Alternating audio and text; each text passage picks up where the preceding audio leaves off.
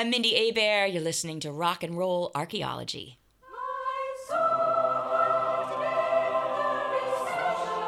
Welcome to Miss Pamela's Pajama Party, a Pantheon podcast. Music,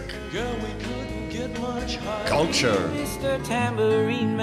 technology, and rock and roll. And now, Miss Pamela Des Barres.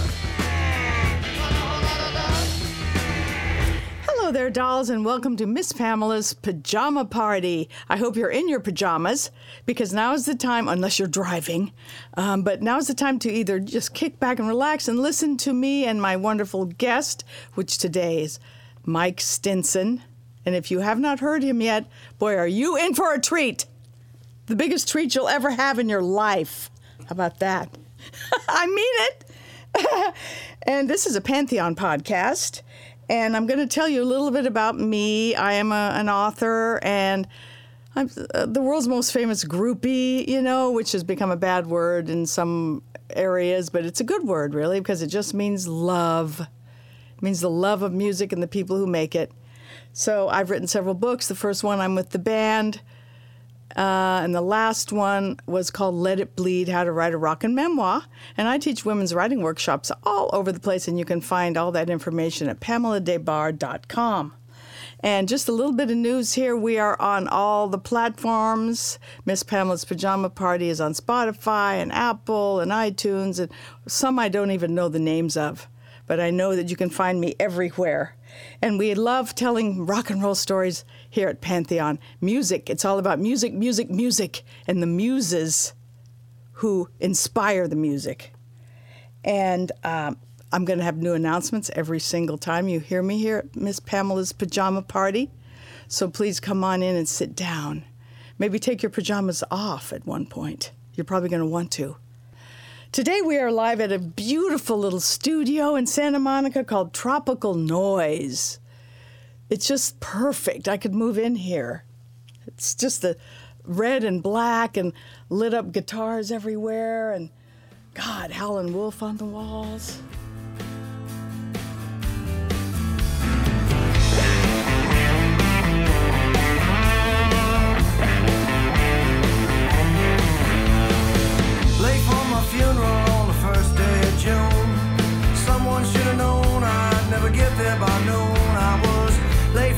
Late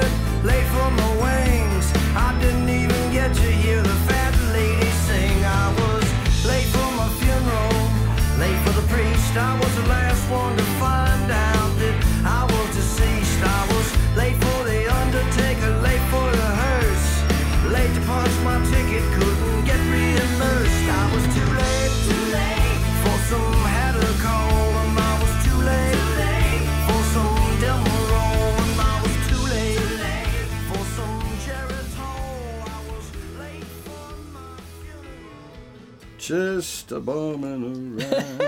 Hello, dolls. I have a thrilling show for you today. This is something I've wanted to do for so long. Probably for 15 or 20 years before I even knew I wanted to do this. This is uh, Mike Stinson is with me today. And a whole lot of you know that he was he was my boyfriend for many years and a very very important one at that. So he's also a genius. Um, and I can pick him. You know that. So Mike moved to Houston 10 years ago this month, which is just amazing. But he used to live in LA, and we palled around for quite a while. And he wrote some songs about me, and you get to hear a couple of those today. So please welcome Mike Stinson. All right. Thank you. You're so welcome. What a pleasure. Yeah, my sixth podcast. Nice. Right. Got in on the early, on the cusp. Early on the that's right. So here you are, and why were you here in town this week? I played in your uh, wonderful backyard concert at That's your right. fabulous hippie groovy pad up in the In San Fernando Reseda. Valley. Yes, I'm back in And Reseda. we had a big bash on Saturday afternoon and saw so many dear old friends from the 18 years I lived in Los Yeah. Angeles. Yeah. Yeah, Well, everybody loved it. It was, was- jam packed. so much fun. Oh my God, we had 200 people this time. Yeah, Uh huh. It was my final one, right. and of course you had to close it out. And I was so touched and honored that you called and wanted me to close out the series. Yeah, I've been doing it for almost 20 years, and we started with Simon Petty in Minibar, who was who I talked to last week, and and so you're the perfect person to close it out. It was just couldn't have been any more fun. Yep. Would you like to play a song for us? Sure, yeah. Let's let's start with something you want to choose, something, a song. Why why don't we start with your brand new song? Okay. Because I'm always telling people what a genius you are, and this proves it right here. Well, thank you. Um, yeah, we It is called Draw the Line. Draw the line. Yes. Yes, it sure is. All right, Brand let's give it a shot then. Why not? I haven't even gotten my seat right yet. We're off and running. All right, here we go. Oh yeah, let's start with a song.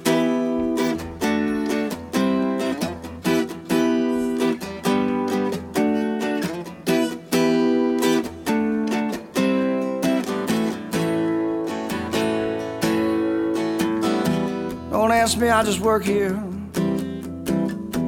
Don't ask me, I'm just towing the line. Don't ask me, I just work here. Don't ask me, I'm just biding my time.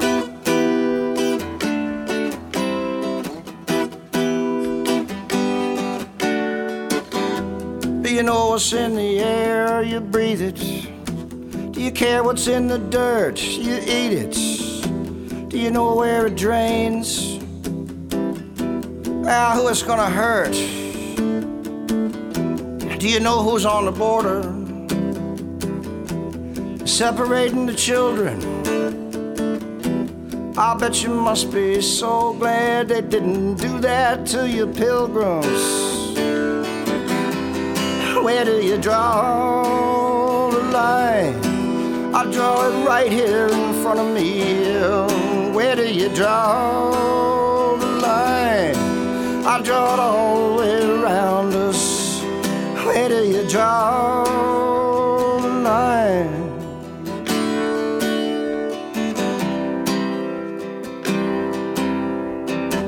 Don't ask me, I just work here. Don't ask me, I'm just towing the line. Don't ask me, I got two more weeks and then I'll be working with a friend of mine. Don't ask me, I just work here. Don't ask me, I'm just biding my time. Don't ask me, I know that he got his and I am damn sure getting mine. Do you care if the people got any water to drink? Do you wonder if the grid might be nearing the brink? Are we divided forever? That was the plot. Their trophy killing the American dream. Yeah, we're just gonna sit back and watch. Where do you draw? I draw it right here in front of me. Where do you draw the line? I draw it all the way around us. Where do you draw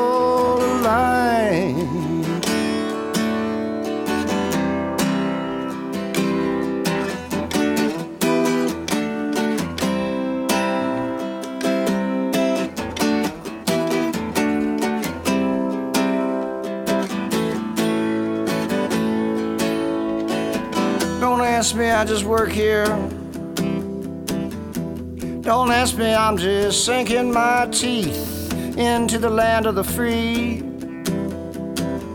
into the jaws of the beast. You're free to starve, you're free to rot, you're free to watch them take every last thing you got. You're free to suffer just because you got sick.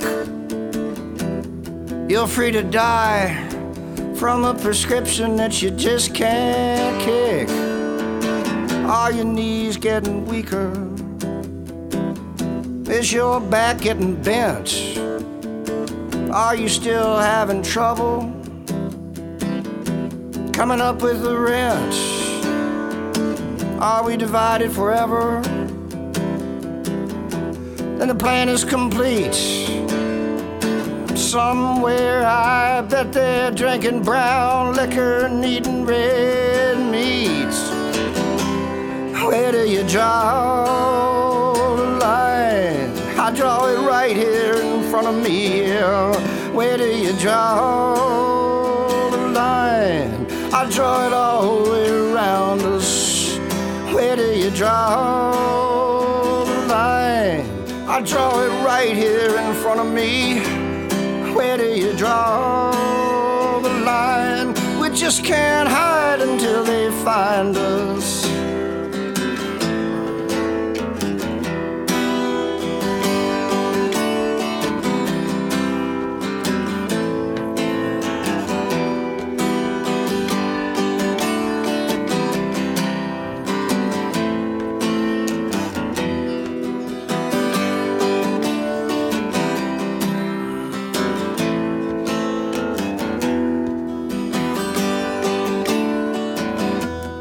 Know what's in the air? Don't ask me. Do you care what's in the dirt? I just work here. Do you know where it drains? Don't ask me. Oh, who it's gonna hurt? I just work here. Do you care if the people don't ask me? Got any water to drink? I just work here. Do you wonder if the grid don't ask me? Might be nearing the brink. I just work here. Are we divided forever? Well, don't ask me. Then the plan is complete. I just work here somewhere. I bet they're drinking brown liquor and eating red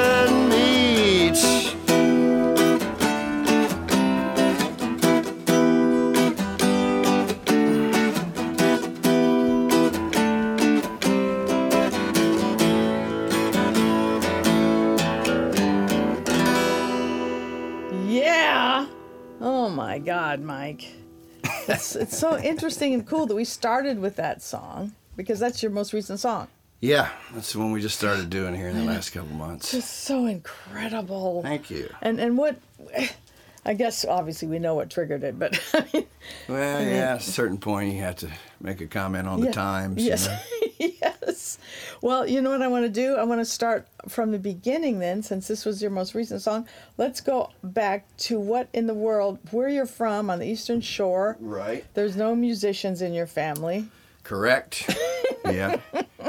Was, uh, And, and how did that, I mean, what made you think you wanted to do this? I don't know. I know. So, I mean, I, you know, probably doubted it for plenty of time. Still do now and then. um, uh, let's see. You mean uh, as far as Early, just early. playing music early, No, early. little Good kid. What- well, what I remember John Denver was my hero when I was a little kid. I, I have no idea where I heard him the first time, you know, but uh, thank God I'm a country boy. You know, Yeah, somehow yes. that resonated with me when I was six years old.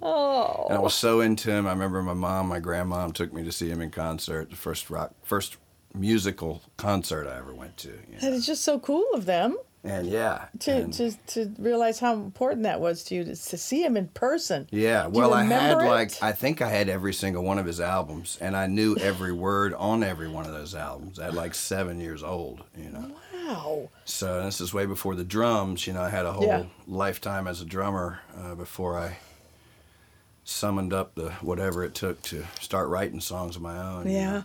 Which was about 20 years ago? Mid twenties, yeah, probably Yeah. because I, yeah, I I played the drums as hard as I could go for, you know, ages before I and how did that start? writing. And how did drumming? Yeah. uh, yeah, I had that thing with John Denver as a little kid and took some guitar lessons, but my hands weren't big enough to really play the damn thing. And uh, and I remember I was on a ski trip with my folks. They took me and my brother to a, up somewhere in New England to go snow skiing in the wintertime.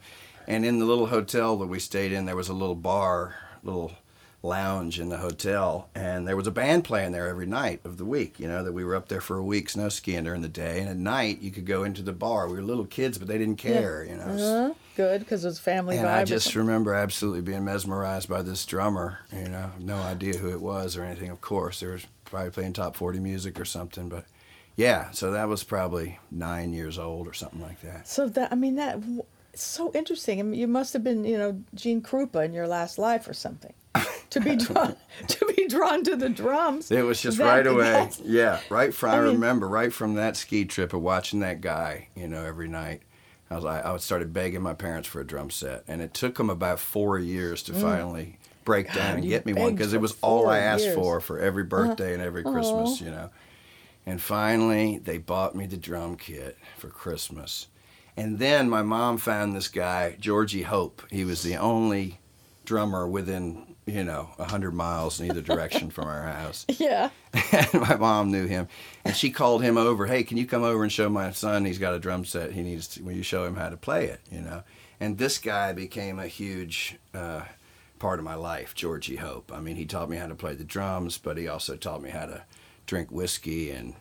He was hysterically funny, you know, and he was a big 14? personality. Yeah, I was about taught- 13 when I got Wow, he taught you how to drink whiskey that young. Pretty huh? young, Did, your, yeah. did your mom know that? He would come down on the weekends and uh, he would raid my parents' liquor cabinet Oh. while he taught me drum lessons. And I was like, "Oh, that's how you do it." Okay, yeah, good. I could probably figure that out.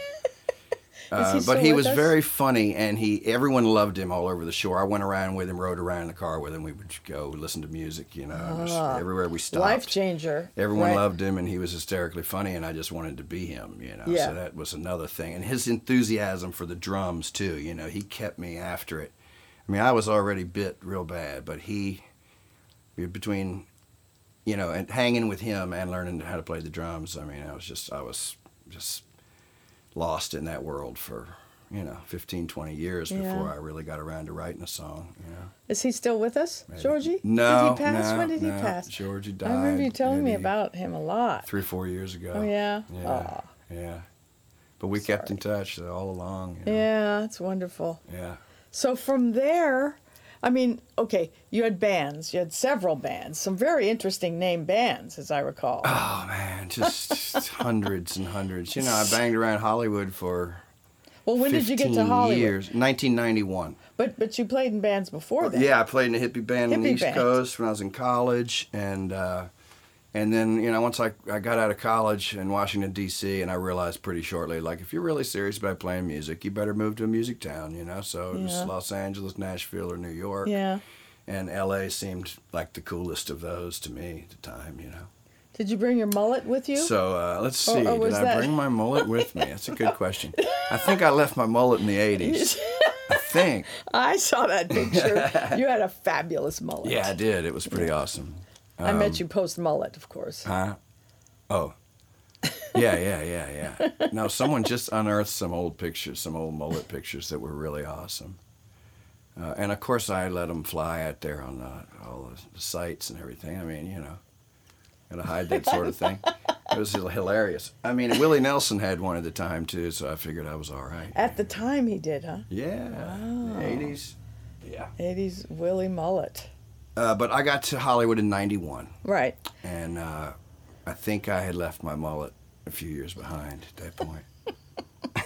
Now, you, you'd had some bands, and, you know, that's a brave move to just decide to move to LA. Did you know anyone here yet? I knew one person here, Huh.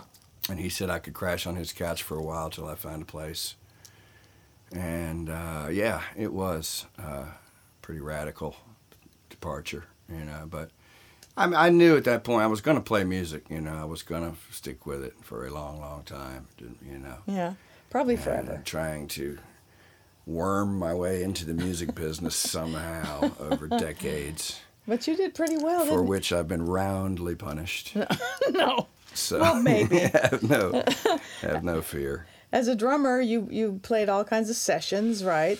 Yeah, I did. I did. I played on, you know, gosh, I mean, it's long, long list of, of folks. I mean, uh, some good, some, you know, vast majority of which you, you wouldn't know, you know. I mean, I kicked around. My roommate was a producer, so all the local singer songwriters that didn't have a band already that were making records at my house, I would I was the house drummer. You know? Right, right. was a Charlie lot of McGovern. cool folks. Yeah, Charlie McGovern was, was my Hi, great Charlie. great friend.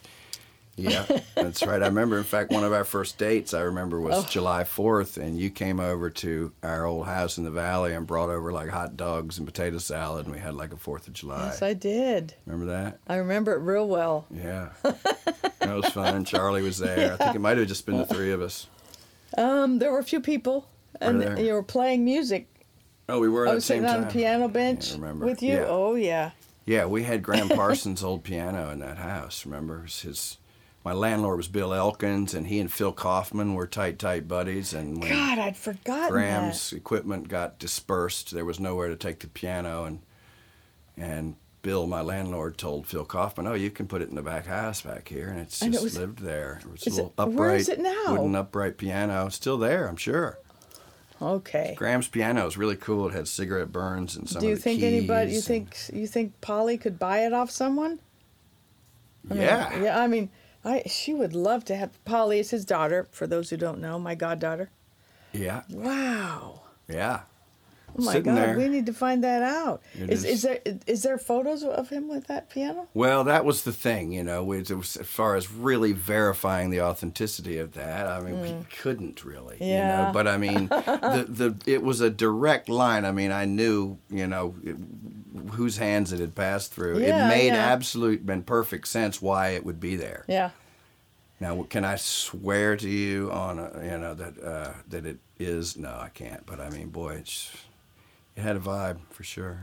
You told me that Gram was like your conduit into actual real live country music. Yes, yes, that is For so true. many people, that's true. I grew up in uh, Southern California, uh, excuse me, Southern Virginia, and um, and outlaw country was big in my hometown. So I already knew about Willie Nelson and Hank Williams Jr. and Mm. some of those country uh, outlaw dudes, and I Mm-hmm. was a huge Willie Nelson fan already as a teenager.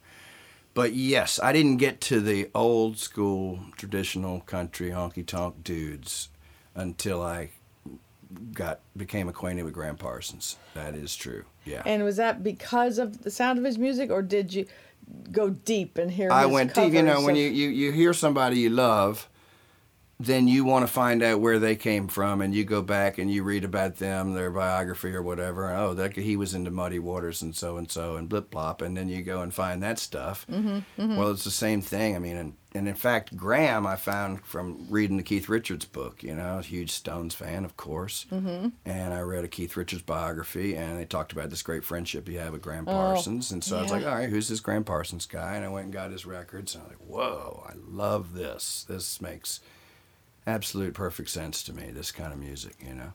well, it stems from country boy. I'm a country boy, doesn't it? I mean, yeah, I it mean, goes there's all a the way little bit back. of a line right? through there. Yeah. Yeah, yeah. we- discussed. Yeah, there was probably a little bit of John Denver in that show I played the other day, somewhere tucked in there, you know. But Gram, yeah. Then when I learned, okay, who was Gram into, and then it was George Jones and Ray Price and Merle Haggard, and just Mm. Ray on down the line of the great, great, greats. And I got lost in that world for Yeah. a long, long Yeah. time. Yeah. Because when I first saw you play, I was trying to figure it out yesterday. We're trying to figure out whether I first saw you at the Silver Lake Lounge yes. or at in Joshua Tree for one of those Gram Parsons events. It was Oh. right around the same time, though. Yeah, I don't know which would be which, but that was, you know, that was all right around then. I started my own band. This is after drumming in LA for Yeah, 10 years. yeah. 2001 was when I started doing shows just under my own name, standing up front with a guitar. Had a band backing me up. That was 2001. And how many And so I met you probably in 2002 or something. Yeah, I think I, we we And- and I- casually met. Yeah, because I played my first Gram Parsons festival was I remember fall of 2001 in Joshua Tree. So I, think- must have met yeah. you like the year after that. Yeah, it was the second one I think in that Yeah. theater. High Desert Playhouse. Yeah. Ah. and Lucinda came and you down sang and with sang. Lucinda Williams. He was dating her. He was dating Lucinda. Right.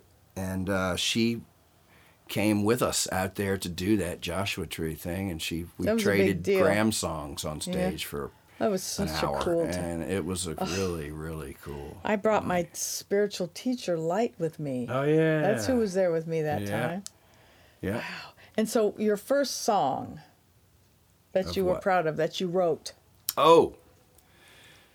Man, remember it? I really, gosh, I don't, because I wrote a bunch of silly songs before I wrote one that I thought was good. You know what I mean? Yeah. I really did. I'd written just just when you learn chords and you just jumble them together and you don't really know what key you're in or what's supposed to go where or the one to the four to the five or any of that stuff. You know, before I even knew what that was, I had strung together some sentences and some chords. you know.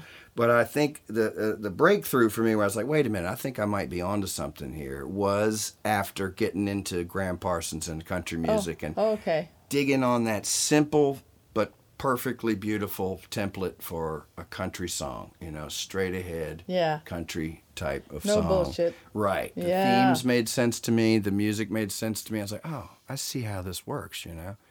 And I started writing songs in that format, you know. And and yeah, early on, uh, "Put Me On," I remember was one of the very Mm. first songs. I was like, "This is an actual, this is a real, this is a somewhat legitimate, you know, country song here. It makes sense every line, you know what I mean?" Yeah, yeah. Put Me On was an early one. Uh, I Can't Call Virginia was another one that came along. I remember all those early. beautiful early songs. And uh, yeah, I was so enthralled with you. The first night I danced to you, though, was at the Silver Lake Lounge. And Yeah. that was the night that Dwight Yoakam showed up.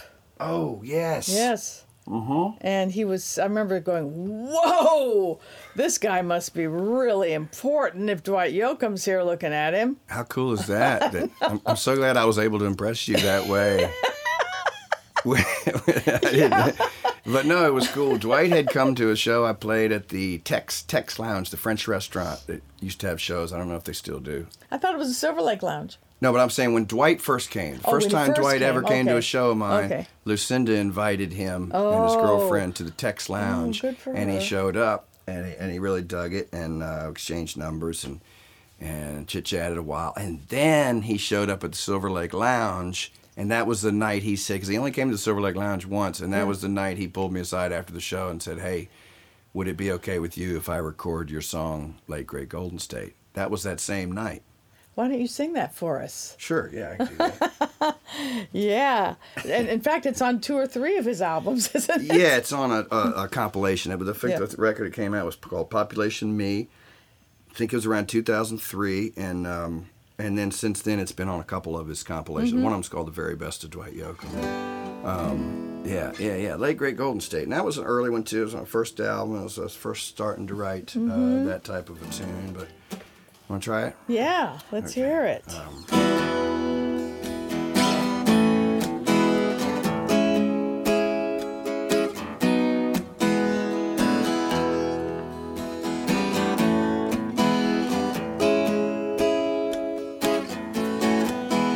In the late great Golden State, it's getting hard to negotiate when you're one slip from a grim fate in the late great Golden State.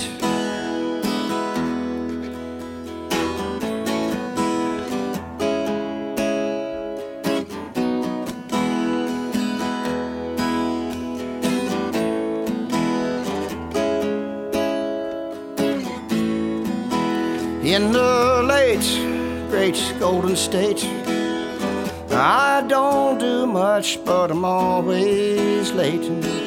I ain't old, but I'm out of date in the late great Golden State. Ain't much of nothing on the plate, and it ain't a whole lot to celebrate. They'll pack you up and send you home in a crate. Said it's the late, great Golden State. Well, I caught one last glimpse of the Palomino,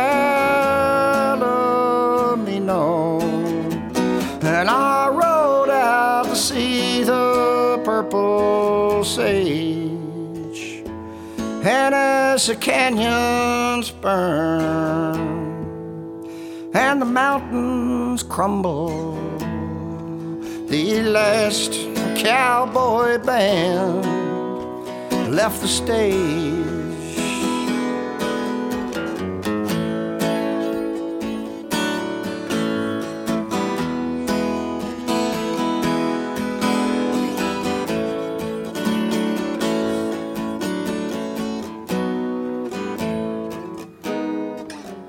In the late, great Golden State, nice place for a clean slate, but leave your expectations at the gate. And it's the late great Golden State.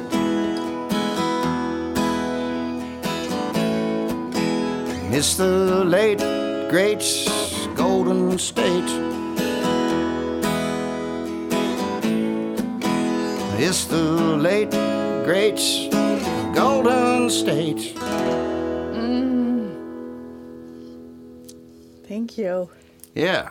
How did you did you feel that like Southern California's music scene was fading at that time? Um, I, it wasn't so much that as it felt that I had missed the, the golden Oh. age that I Okay. had wished wish I had been here for Yeah. after reading all the books about the Right. Sunset Strip and the Whisky and the yeah. you know the Oh. Byrds, the Buffalo Springfield and the, and the Byrds and the Burrito Brothers and all that cool stuff that was happening there. And then when I got to Hollywood, it was you know the, the hair bands had taken over. Right. You know, some some very good. I'm not taking away from you know, necessarily from that. Great hair, you know, but um, no, they were good. It was fine. It was just. Uh, it was just a different scene, you know. But the Palomino had closed. so me making, right? yeah. Well, uh, well, the line I caught one last glimpse of the Palomino. Yeah. Yeah, the Palomino was the club up on Lankershim Boulevard in the Valley where all the country greats played Yep. back in the day. Yep. The George Joneses, the Waylon Jenningses, Oh the Johnny Paychecks, the- all that. Jerry Lee. Johnny Cash, Yeah, uh, Everly I mean, Brothers. went on and on and on, and uh, it was still open when I got here. Um, Oh, yeah. I played there a few times in the last couple of years that it was Oh. open. Remember Bryson Jones? I joined his band. Uh, remember Bryson? Oh, yeah, of course. Of course. I just mean that you know. yeah. Uh, but no, I don't remember. As he was a big what was the name of that band? The Lost Highway. Oh. After that- the great. Uh, You had like uh, the second fiddles. oh God, no, the come. Space Heaters, the Oh, second fiddles. I mean, we had so had so many- many different Uh, names. what I, else? Tell I know me. we used to laugh all the time because I I'd be telling you something. I know, oh, that was when I was in the so and so's and you'd second crack up. fiddles is just incredible name. And you know what? I, the, everybody fought me on that tooth and nail. I wanted to call the band the Second Fiddles, and, and, and, and my bandmates thought it was too self-deprecating. Yeah. You know, like, well, why do you want to be the second fiddle? You want to be the first chair, you know? And I'm like, well, yeah, Yeah, but, but it's, it's just such a- country music. it- It, yeah. fits the theme. It? Totally like, fits it, Hey, we don't have to flex our muscles here, man. The Second Fiddles. I thought it was a charming name, but anyway. Um, So you so you were called the Lost Highway with Bryson? Bryson's band was called The Lost Highway after the great Hank Williams song, actually written by Leon Payne, but made famous by Hank Williams, Lost Highway. One of my favorite songs of all time. And uh, yeah, that became the name of the band. I, I didn't name it, I just, Bryson, you know. was- And were you and, drumming Bryson Jones. or singing with Bryson? br- I was drumming. Oh, yeah, yeah. I know it gets confusing. I you know. I, I, well, he does both. I want everyone to know that Mike is a genius at both things. He can write, sing songs, and play drums like kick ass. Sometimes I just want to watch you play drums. It is so hot. Thank you. You're so welcome. He can write songs while he plays the drums. Yeah. I'm sure you've done that. no. No.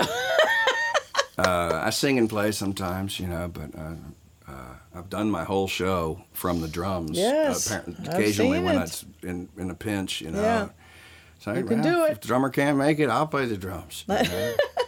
but anyway, I was drumming with Bryson Jones, who's one of the great rock and roll voices in Yeah. this town and the whole. And he, we were in each other's circle of friends for that entire damn near 20 years, you know, and uh, I always thought he had the greatest voice of, of all of us uh, roots rockers and country guys around LA. And well, that uh, was we're quite still a pals. scene. Yeah, it he was. came to see you yesterday or what, day yeah, before he yesterday. was there on Saturday, Yeah. and uh, he actually worked at the Palomino Club. Oh. He worked in there. I can't remember if he was bartending. I think he was bartending a few shifts a week I or didn't even something. know that. So he got us in there to play, you know. Uh-huh. And it was the last waning Yeah, days yeah. of the Palomino, uh, far past its prime, but it was still there and it was still cool. And Yeah. we played it, and that's what I meant in that song. Uh, I, s- I caught one last Okay. glimpse of the Oh, Palomino. okay, okay. I thought it had closed when you got here. No. Well, wow, there's so much to talk about. But yeah, when I moved to Texas, all this stuff about, well, what's Mike doing tonight? Is he drumming or is he singing? Yeah, yeah. Sorry to speak about myself in the third person. I'm, I'm really not insane all the way. But uh, I confused people with that. You know, moving Yeah. over to singing and writing. You know, I'd have Well, people aren't who knew me as a drummer would come and say, well, "Oh, what? So what are you doing singing? What? This is terrible. What is going on here?"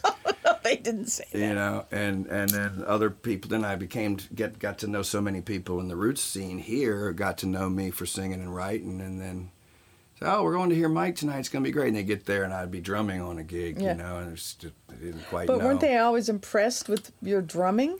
I mean, a lot of Oh, people shoot. didn't know you were a drummer, you know, when you became this incredible singer songwriter. We had a, quite a scene here in LA in the mid, in the, you know, 2002, Mm-hmm. three, four, five, six, seven. It was an amazing alternative, I hate the terms, but, you know, alternative country scene going Yeah. on here that was really amazing for a few years. yeah i and thought it just so too frittered away. yeah And that's why you left. yeah You wanted I to mean, try something scenes else. are, you know, uh, described in different ways, and I mean, it's you, you know, you can't can't can't call it a scene like the scene that say Dwight Yoakam and the Blasters and X and all those guys Yeah. that came out of and actually got signed and went on to make a bunch of records and and uh, make a huge impact in the world. We had a funky, cool, quirky little country and uh, slash uh, roots uh, was- scene, and it, it was oh, incredibly it was cool with a many, many cool. great players and cool bands uh, that we did, you know, co-bills with uh, all the time, and, and it was, man, I would say from uh, yeah early 2000s to the end of the 2000s. Yeah. Yeah. There were uh, quite a few of us, and um, It was a ma- it was a ma- one of those magical times, you know. It was just perfect, yeah, and I fell madly in love with you. That's and what happened. likewise. So that happened. I met you with Lucinda, and I thought, well, he's taken. Then there was a time in between there. I was going, well, hmm, you're pretty shy. You're pretty shy when it comes to that stuff. And then you got some other girl, a friend of ours, got a hold of you, and I had to wait a little while again. Mm-hmm. And I remember at Asia's birthday party, was it 2003? that sounds about right. I think I think it was. And our good friend Asia, Asia and Jeremy are friends. So sometimes we say Asian Jeremy. It sounds like Asian Jeremy, right. but it's but it's actually Asia, and Jeremy. and Jeremy. And we love them. I remember when uh, Rob Douglas went on to play bass with me and become one of my best friends. He moved down from San Francisco, and uh, he joined my band. And he kept hearing us talk about, well, we going to Asian Jeremy's party, or is Asian Jeremy coming to the gig? And after a while of that, Rob said, "Hey, who's this guy Asian Jeremy that you keep talking about?" I know it's pretty funny. but anyway, it was her birthday party. And I got this idea. I thought, well, I'm just going to go approach him. You had just stopped playing, and I was just a swoon, swoon fest every time you played. And I remember taking your collar and saying, why don't we go out to dinner sometime? I remember it well. Okay, good. I was sweating profusely. You were sweating from the show. profusely as always. And then it took you a little while, but you called me up, Yeah. invited me out to eat, and we went to Don Antonio's. Oh yeah, okay. I was Uh-huh. thinking about the night you made. Uh, uh, maybe it was like salmon with capers and dill and stuff, and I was like incredibly hungover that day, and I came Oh, over there to have was our- dinner with that you. That was our third date, actually. And the dill and the capers almost finished me off, man. And it was, you know, a sorry. wonderful, wonderful meal, but I was so green around the gills already that it was oh like, no! oh man, one more bite of capers, I But you might just lose up. it all. Even though you're real hungover, which Right. was great. Yeah. But our second date was George Jones. Oh yeah, yeah. Yeah. And That I was pretty good. Oh yeah, I was really That was a good impressed. second date. Yeah. You called to invite me to George Jones. Nothing could have been quite better. Than Yeah, that. that's right up there with the with the coolest things to do on a date. It, it is. Yeah, where was that? Orange County. Orange County. somewhere. Yeah. I remember driving through. We were so hungry, and I got a veggie burger somewhere Oh yeah. right before. The, Yeah. you don't forget these things, you know, when you're falling in love, you know. Yeah. Some heady times there. And on for my birthday that year, I got the best gift. That was September. We started going out in March. So we'd been Okay. hanging out quite a while there. And you th- my birthday present was a song. Ah yes. And man, it's still obviously it will always be the best gift I've ever gotten. Wow. For sure. Thank and, you. Yeah. And that, well, I'm gonna I'm gonna intro it a little bit because the the sliding door and all that. That was because you were drumming for Randy Weeks Randy Weeks quite a bit, and, and Ramsey Midwood. and you well for me it was randy i would go see you play drum for randy Okay. at the cinema bar and you know th- it wasn't over till like 2.30 you didn't even get to my house till 3.30 or 4 Right. Yeah. so i had to crash Right. and you had to come in through the sliding door and that's where that line in Wasn't it because you had a roommate in the middle room, so I Mercy. couldn't I couldn't walk. That's what it was. miss mercy was in the middle room So I couldn't walk through the. You had to. You had to get through. You had to go through one room to get to to your get to my bedroom in the back. But since Yes. she was living in there at that moment, I had to go through the house and out the sliding door onto the back patio and in through the sliding Correct. door In into your the sliding bedroom. door yes Yeah. oh Yeah. anyway that was just That, that showed up in the song. That's what you're Yes. talking about. Yeah, that's what I'm talking about. Yeah. so would you like to perform that Yeah. Yeah. Yeah. Um, gosh, I hope I remember. Counting my lucky stars.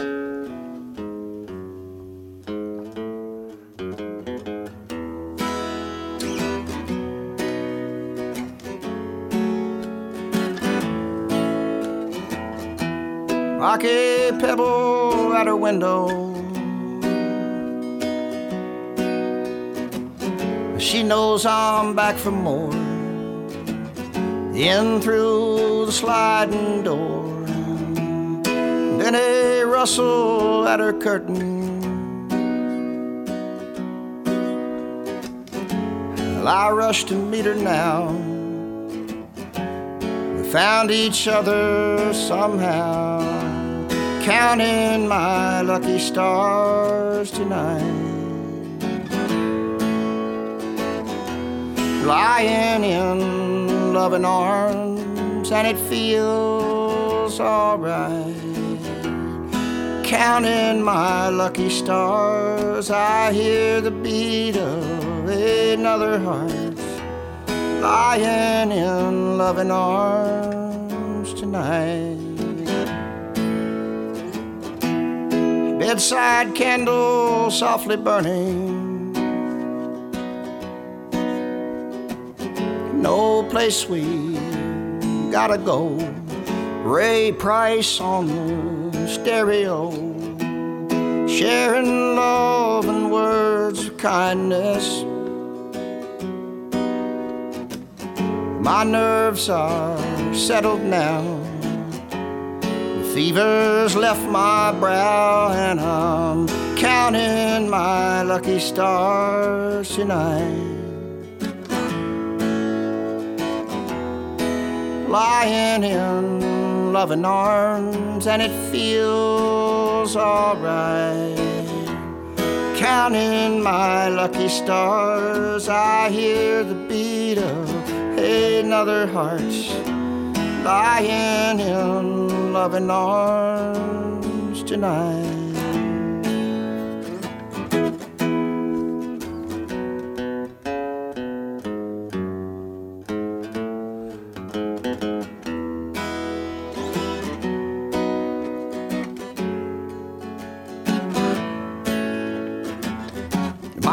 Nerves are settled now.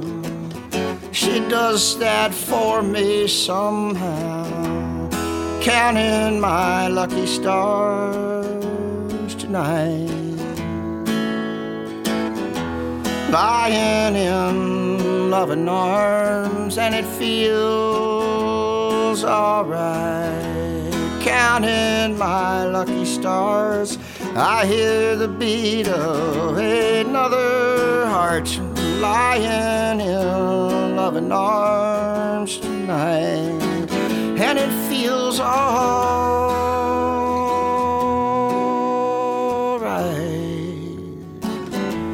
Feels alright. Feels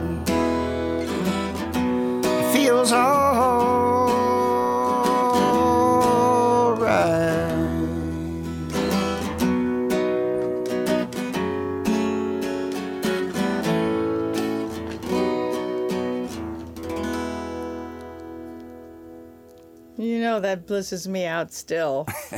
so beautiful. Thank you. It's Yes, I probably fest. couldn't afford a birthday present. So. Come on, that was so gorgeous. Thank you. I remember I did leave that on your doorstep, I think, on a CD because you weren't home or something. Right? You sang it to me first. Oh, I did? You did. And then Oh. you gave me that. Okay, that's you gave me been this. what it was. Yeah, you gave me the CD, to which I still later. have, of course. Yeah. And while we're on the subject of me, Yes. I think you should. Of course we are. there, there was one point where I was making Mike all these shirts. I hadn't been inspired to make a cowboy shirt since I gave one to Gram Parsons that I made. And I was so inspired by you, Mike, that I started embroidering shirts for you. And we, at one point, we he had written the same amount of songs for me of shirts I'd made for him. Yeah. You made all these amazing shirts with like sequins and, and, and you got patches of like one was desert themed, it was cactus and, and Yeah. stars and stuff and uh, uh, God, there were so many. Well, I Um, copied one of the them had my one. initials on Yeah, it. I copied the GP GP had exactly MS, that I made for him. and it had stitching down the sp- in between the snaps, all the way down the middle of the front, and all I across the back shoulders. There'd be stuff, and I know I spent hours and hours on those. And uh, yeah, they were just uh, very involved and so beautiful. And of course, I have them all. I mean, they really they they ought to be in a museum somewhere. They're so not because of me, because someday. of you. no, and, you know, maybe someday. um, they're they're just so cool and. Uh, yeah, um, just There were seven, hours and hours Yeah, each, and yeah, at a hours mo- and- at a, I remember at a particular point in yeah. time, He I had had written you like seven songs, seven and you had made me seven shirts or something Seven like that. Seven shirts. It was so sweet. It was. It was actually an idyllic relationship, and so much of it had to do with music, and our love of the same people. Yeah. we love Dylan. You turned me on to Dion, Dion. and so many cool people, and then I And vice versa. Yeah, yeah. I took you to see Ray Ray Price. and over and like over that. and over again Yeah. in real corny places. yeah, We were by far, even I was next to you, the youngest person in the room. Yeah. We'd go to those crazy casinos to see. Sometimes two nights in a row, like maniacs. Yeah, yeah, Even though we did the exact same show to down to the breath, right. we yeah. wanted to see it again. Right. That was George Jones's famous line. Like, oh, if y'all keep on clapping like that, uh, we'll play till two, three in the morning. We won't Yeah. ever go home. And then he does his exact, Exact same sixty-minute set, stops on a dime, Exactly. and he's out. But you know what? You just mentioned Dion, so let's play our favorite Dion song. Oh, yeah, yeah. Now, you took me to see Dion yes. At first, in Vegas. Yes, the first time was in Vegas. And, you know, I was vaguely aware of Dion and the Belmonts and Run Around Sue, just very vaguely, you Yeah. know. But you were like, no, no, Mike, you got to check this dude out. Yes. And we went. We had amazing seats. I remember we were in a Middle, casino in. Vegas, and they had tables coming out from the stage, and we were at the end of the first table Oh, in it the uh, center. And he came out there, and it was just like, oh my god! I mean, as soon as the guy starts singing, it's just you're fighting back tears the Oh whole yeah, time. the whole time. Yeah, everyone thinks of Run Around Sue and the Wanderer, Yeah, Teenager in Love. There's so much more. He still sounds just like that, and he can do Teenager in Love, and he can do Run Around Sue, and he does them. And his second song is always Donna the Prima Donna, one of my favorites. Oh, yeah. But but Love Came to Me was my always my favorite Dion song, and you love it too. Oh yeah. You love it too. And I played it for you I know. uh, at your one of I your birthday know, my 60th. Yes. My 60th birthday party. Everybody had to dress like the 60s. Right. And you surprised me by doing that song. That was a, a very special moment. But let's let's hear Dion do it. Okay.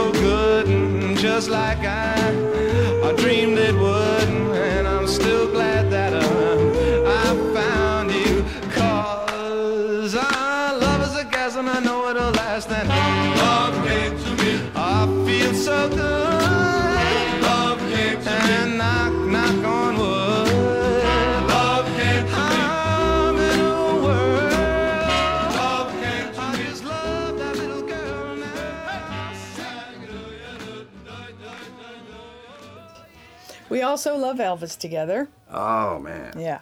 Yes, we went to Memphis. Oh, I think it might have been the first time I'd ever been to Memphis, which was crazy because I'd been, you know, I'd done quite I a bit of that's the first touring by I, then. That was the first time. but I hadn't been to Memphis, and we went together, To- and we went to see Bob Dylan with Merle Haggard Haggard. opening what about a freaking show like that? two nights in a row. We went to both nights. at the Orpheum Theater right off of Beale Street, and then during the day we went to Graceland. It was unbelievable. Unbelievable. We bought the VIP package. I recommend this to everyone. It's only like $20 more or something, and you don't have to leave the grounds all day. You can stay there and do whatever you you know that things are roped off, but I mean, you can just stare at the jungle room for 2 hours if you want to. you can you can go inside the the jet and wander around in there as long as you want. I mean, it's the only way to fly. And we stayed in, the, in the, the place with the guitar shaped swimming pool. Yeah, across And the street. And we went to every single memorabilia shop Oh, all up and down Elvis Presley Boulevard.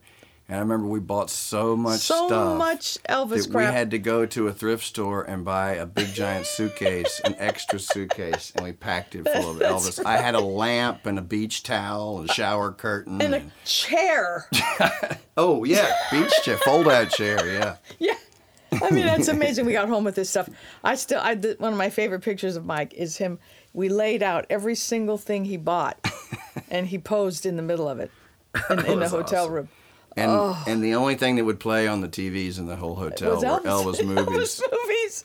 Oh, it was such a wonderful trip. and we went to the Sun Studio during the day. We did the Sun Studio tour and the Stax. And the Stax. Uh, it was a, just a perfect trip that we keep saying we're going to do again. Yeah. It was such an amazing trip. Yeah, you- was. in- at, at Sun, you can stand where Elvis recorded these early, early songs and hold the mic he sang in. yeah, Yeah, it was cosmic. it was great. And you took a picture behind the desk with the Yeah. Marion Keisker Yes. uh, nameplate there. I have that picture still. I know. I love it. Yeah.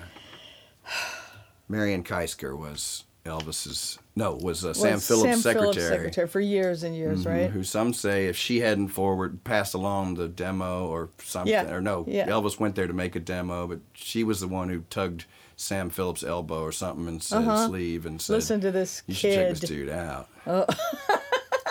yeah, Oh boy. And Dylan. How many times have we seen Dylan together? I a mean, it's- lot, Yeah. a lot of Bob Dylan shows together. We went multiple nights to numerous venues, and any, any chance we got to be in the same room with him, we Any, would do it. yeah, and someone who understands Dylan the way we do each other, you know, that's such a connection. And we've often said if someone doesn't like Dylan or disses him, we do not want to know that person. we, I, I would leave the severe, but, room if uh, someone talks yeah, against yeah. Dylan. If they don't understand no, that he's the. Shakespeare of our times. Correct. Yeah. So we have that in common. yes, we do. well, I want to hear more of your stuff. Okay, let's let's move forward. Okay. Um, you did a couple of records. You did one with Charlie McGovern. Right. I Okay. did two with Charlie McGovern. Oh, two, right. So tell us about those records. That was very early days, so I started uh, doing some gigs around town. I could say after 10 years of, of drumming as hard as I could go, I put a little band together. Um, and really, who was instrumental in making that happen was Tony Gilkyson, mm-hmm. one of the world's greatest guitar yes, players. one of my lived, favorites. And coolest dude, and great singer songwriter in his own right. And uh, he Charlie McGovern knew him from doing various session work together, and so when uh, Charlie, I think, was the first person who said, "I like these songs you're doing, Mike," you know, and and and, and he was had all the recording equipment and was an engineer and a producer. He mm-hmm. said, "Why don't we make a record for you?" You know, and I was like, "Yeah, I'd love to do that." And he called Tony and said, "Tony, would you?" And my buddy Mike, you know, you know him, the drummer, Mike Stinson. He's got some songs, and man, I'd love for you to hear him. I think it'd be great if you'd play some guitar with him. And so, got together with Tony. First time we ever hung out, we recorded late great Golden State and Worthless, I think, sitting on the couch side by side with acoustic guitars, and mm. those were the versions that went on that first record. man. Wow. And then Tony volunteered his band. He he was already had a band in Hollywood. He had Kip Boardman playing bass, and he had Jason Moore playing the drums. And he said, "Mike, man, these songs are great. Why don't we do a show? I can get you a gig at the Silver Lake Lounge, Yeah. and my band will back you up. Let's do it." And that was just instantly, you know, I had a band, and we were off and running. And then you uh, did another record with him? right did a second record in that same old funky house in North Hollywood, and. Uh, I love that house. the last Fool at the Bar record, and uh, Mm-hmm. some slightly different members, shake-ups here and there. Came, a lot of different people came in on that. Josh Grange and uh, a bunch of our friends played on that. Mm-hmm. yeah.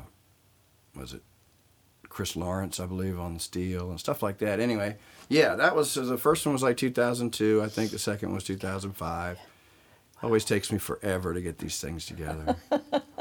Well, I always think the next one, I'm just going to go in and do it, eh. knock it out. It's going to be done. We're not going to sit around and watch the paint dry, you know. Yeah. But no matter what, something always takes two years. well, I want to hear some of your songs. I want to hear Box I Take to Work, Okay. you know, before we run out of time, which I think it's about to happen. But Box I Take to Work, I want to hear for sure. Box I take to work. Yeah. Let's tell, you want to tell a little bit about it? Um, it was one day I was I opened in my suitcase. You know, I carry all my pedals and cables and tuners and picks and capos and breath mints and throat coat and you know, whatever else, all that stuff we carry around to these gigs, extra strings. And I was opening it one day. It's always just a big jumbled up mess of stuff. And you know, when you're playing it four nights a week or more, and you have to deal with it every single day. You know, I just remember one day I was opening it up, trying to kind of clean it up, Yeah. rearrange it, get rid of some stuff, whatever. Yeah. And I was pulling the items out one by one, and just like, yeah, okay, I got.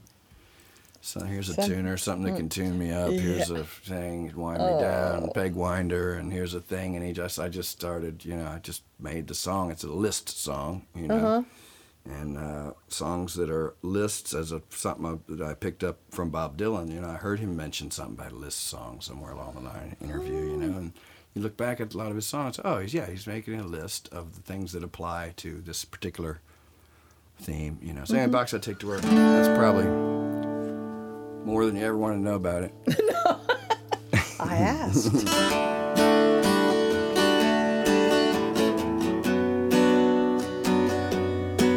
I got a box I take to work. It's full of stuff I guess I need. And when the top pops up, looks like one of everything I've ever seen. If it was a garden, there'd be weeds growing over. And sometimes I still laugh at how crazy I drove her. And I still want to show her that I got it together. And so I wrote it all down. And this is kind of a letter.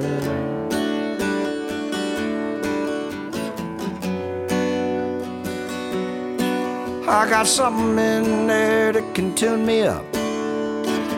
Something in there that can wind me down and high. Got a bunch of replacement parts for every time I come unwound. And I got three good chords I can count on. Yeah, but two of them are mine. And others unknown. I got gold tokens, colored tickets, and if we're short on juice, I got a power strip in case I start to melt. I got an extra shirt, yeah, and that's all in the box I take to work.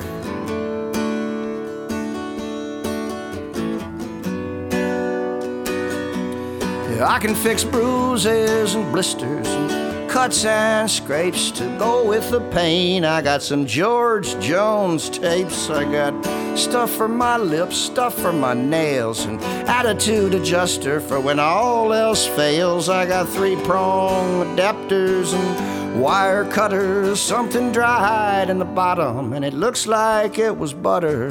Matches and picks band-aids and razors and a roll and a half of cool mint breath savers if you try to ring it up. You would need a clerk yeah and that's all in the box i take to work.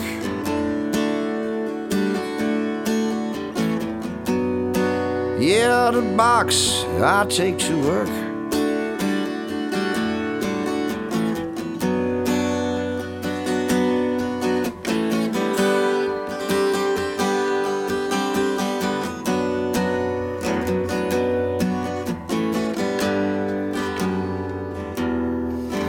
and I got two mics in there, but one's for the birds, and I keep pens and papers. In case I got words, and a Willie Nelson bandana. Clean things off, and a bottle of something says it's good for a cough, and I got a road map that goes from LA to Boston, and a demo from a cute girl singer in Austin torn envelope that says band money. Let me tell you, that's an oxymoron, honey. Why did I ever go to school? She still thinks I'm a jerk, and that's all in the box I take to work. Yeah, that's all in the box I take to work. Yeah, that's all in the box I take to work. Full of stuff I guess I need. I got a box I take to work. Full of stuff I guess I need. I got a box I take to work. Full of stuff I guess I need. I guess I need that stuff. I guess I need that stuff.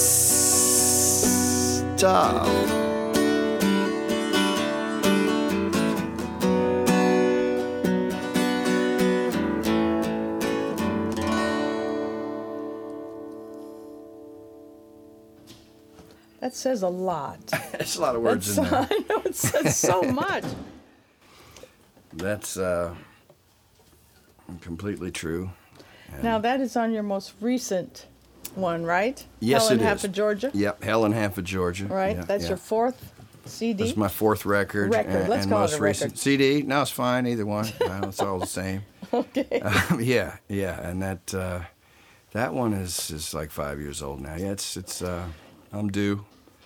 Uh, I gotta trying to work out all the details to get my it- next one made. I and it's coming a up. cool tunes for it, like the one we did uh, in the beginning. Yes. And, and and I know we've.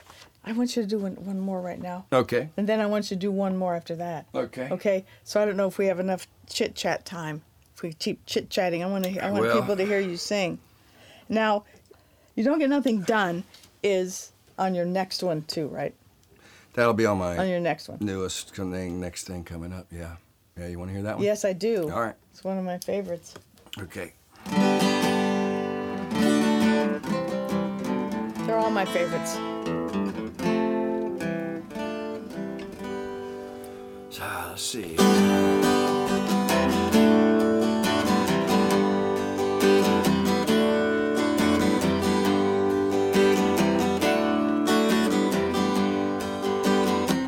Hey, you're so busy all the time.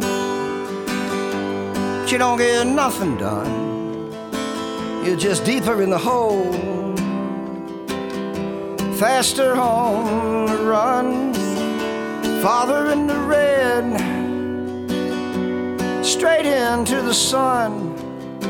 You're so busy all the time that you don't get nothing done. You're getting letters and calls. But you can only answer some. You're losing the light and you're losing the heat, man, and it ain't no fun. You move it with your mind, yeah, but it weighs a ton. You're so busy all the time, but you don't get nothing done. Yeah, what you been doing? Where you been going to? When are you ever coming home? How do you make it? And is your faith unshakable? Who do you reach for when you're alone? You run into a friend oh, when you were 21. He says, Man, you're looking grim. Are you getting any sun? What happened to the wheels? Yeah, with the 318 engine, you're so busy all the time. But you don't get nothing done. You don't get nothing done. No, you don't get nothing done. You just don't get nothing done.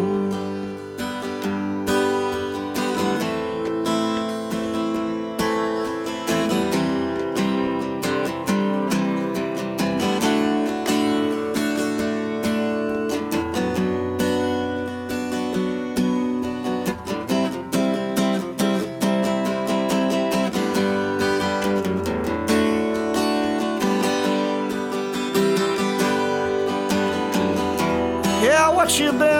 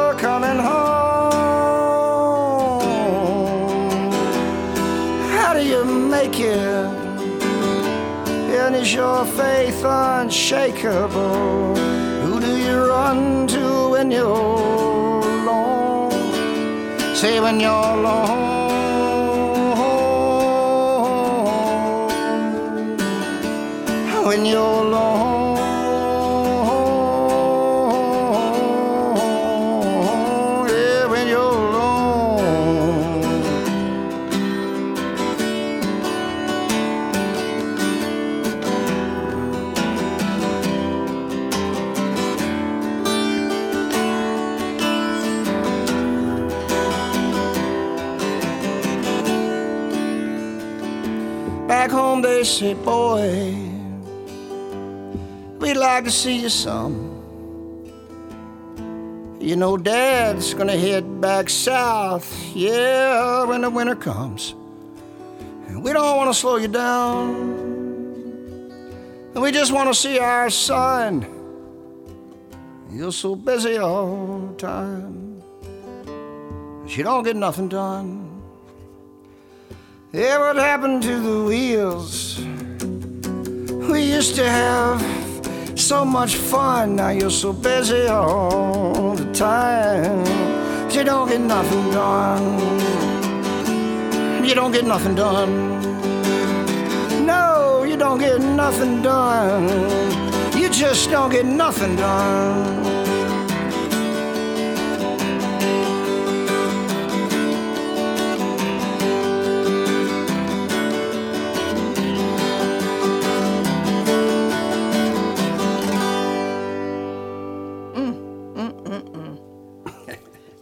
Every time you sing the line about the, you know, your folks and missing our son and everything, I just I tear up. Ah, How many times I've heard it, it just still happens because I happen to know your parents too. Sorry about that. Dad used to go sell produce in uh, Florida every winter. Yeah. So uh, you know, Dad's gonna head back south when the winter comes. Was was that was our lives for a bunch of years there, and he'd be gone for like three months every winter. He was a produce salesman, and I don't say itinerant. I mean, he but it, he he did that seasonal work Yeah, where he had to go right. to Florida, and we were in school, so we couldn't go. You know, we we had to stay in Virginia, and um, so yeah, boy, we'd like to see you some. Dad's gonna head back south when the winter comes. Oh, oh, we don't want to slow you down. We just want to see our son. You know, God! But you're so busy all the time. Busy all that's, the time. That's, that's really a lesson to every everybody nowadays. don't get nothing done. Yeah. That's uh, one of those songs. That's uh, that's supposed to. Um, every now and then you got to have a song to scare the children. You know? Yeah. Like yeah. uh, remember uh, think. Shake it up a little.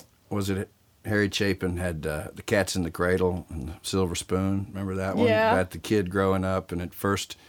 The kid wants the dad's time, but the dad's Oh, too busy. And yes. then later, the Oh, dad it's wants the kid's time, but he the kid's too Yeah. busy. And yeah, Oh, God, five on that one. Anyway, Well, I sure have enjoyed talking to you. I want to know, well, like, I always enjoy talking to him, not just here and now. Um, um, I want to f- find out what's up with you now before I ask you to do Oh, yeah. another song about Well- me.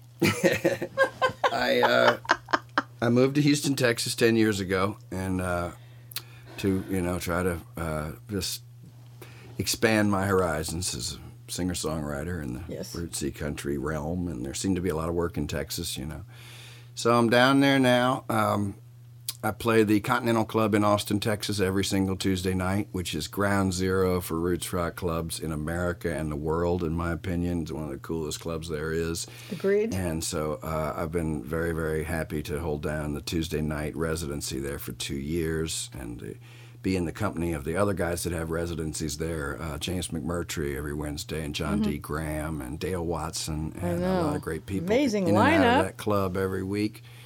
I do that, and then I have gotten back into some drumming. Um, I'm actually have just uh, signed on. I've, I've been playing some drums for Jesse Dayton, who's a killer hillbilly rocker from uh, Beaumont, Texas. That um, that uh, we've been friends for many years. He produced my third album, and so we've been in and out of touch with each other for a long, long time. We have we had a side band for a while that I played drums in, and so he knew I could play the drums. And he his his drummer recently quit after four years, and uh, Jesse's on the road constantly, and so I'm at the moment I am the drummer in the Jesse Dayton band, and uh, we just went to England for ten days, and it was awesome. He's really big over there. He plays festivals, and we had a, just a blast.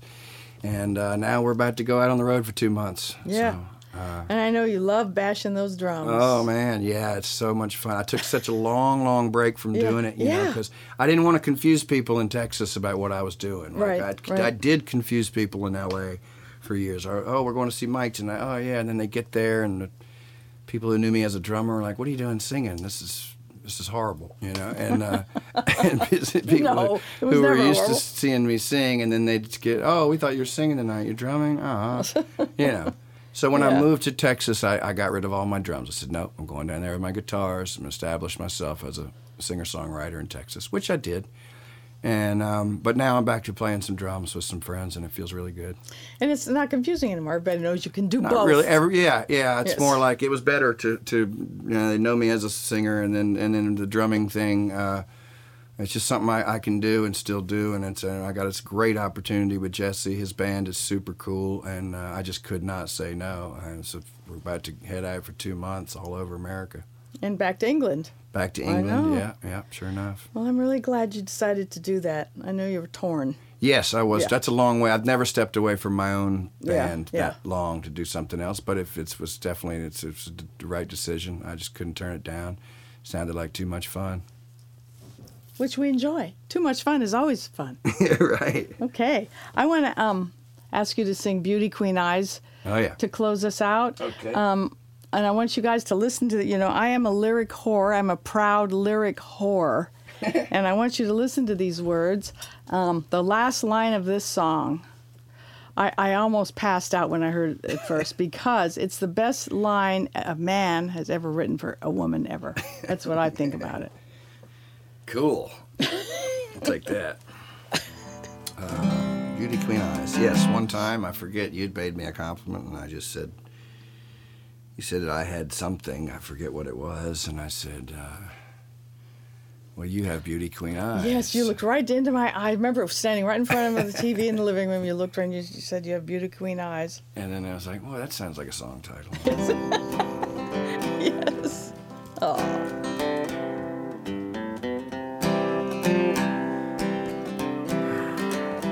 She's the flagship of her gender, full of grace and splendor. Down to earth as lemonade and eating pumpkin pie. And if you take a look at her, you'll need another. She's a woman with beauty queen eyes. Only the finest, her royal highness helps all us creatures to reach for the sky. She's at home in Laurel Canyon. She's at home in Culver City. She's a woman with beauty queen eyes. She's a woman with the beauty queen eyes. She's the standard to which all the girls try to rise. Other terms and conditions don't apply to the woman with beauty queen eyes.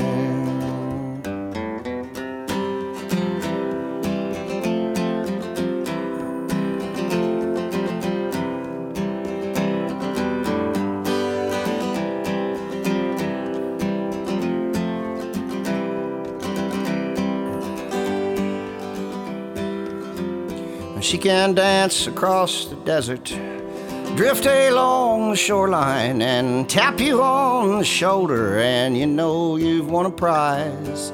You can take her to Las Vegas, you can take her to Mar Vista. She's a woman with beauty queen eyes.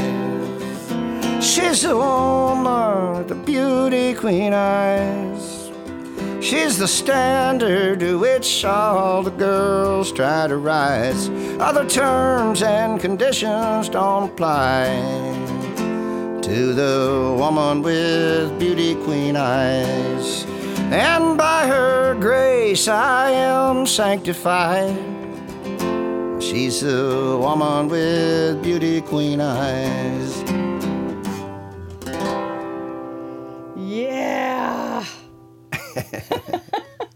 You know, I've, I know I've done something right in this life to have a song like that written about me. Thank you, Mike Stinson. You're so welcome. Okay. It's a great pleasure. And thank you for being here. Yes, thank you for having me. Wonderful. Wish you Best of luck with the podcast. It sounds really cool. All the kids are doing it, so Yes.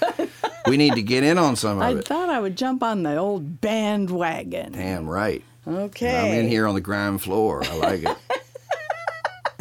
Okay. See you guys next time. And don't forget to check out all of Mike Stinson's records. He's got four of them. And you'll find him, just Google his name, The Genius Mike Stinson, and you'll get all of his stuff. So thank you so much for joining us today or tonight, whenever it is. Okay, bye, dolls.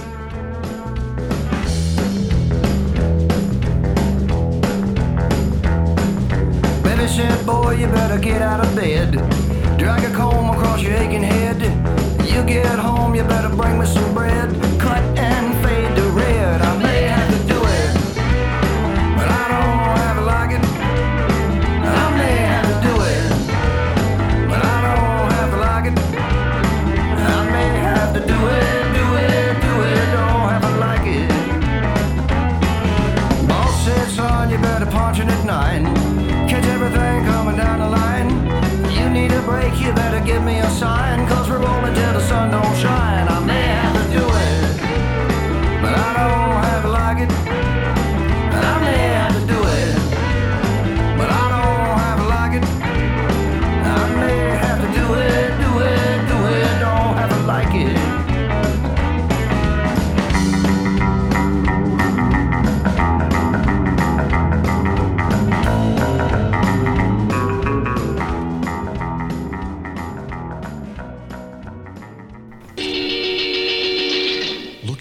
Ways to help right the wrongs of social injustice? Oxfam America works with people in more than 90 countries to save lives, develop long term solutions to poverty, and campaign for social change. And we do it with the help of our friends in the music world. The Beatles were Oxfam supporters back in the day, so were the Stones. And through the years, musicians and music fans have helped Oxfam push hard to work for a just world without poverty. Folks like Radiohead, Coldplay, Pearl Jam, DJ Shadow, and many, many more have encouraged their fans to join the effort. You can too. Go to oxfamamerica.org to learn how you can help. Find all of our shows, notes, social, and links at www.pantheonpodcast.com or wherever you listen to great podcasts. All songs can be found for purchase on iTunes, Spotify, or Google Play. Please purchase these great and important tracks. Find us on Facebook at the RNRAP. We are on Instagram at RNR Archaeology. Tweet us at RNR Archaeology.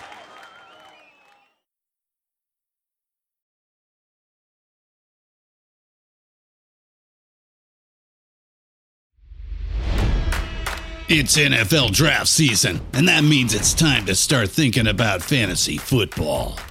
FantasyPoints.com features industry leading experts and prognosticators using proprietary hand charted data to help you score more fantasy points. FantasyPoints.com is the place to go for whatever kind of fantasy football you play. Whether you play fantasy football, daily fantasy sports, or do a little bit of everything, Fantasy Points has the meticulously researched content to guide you to victory.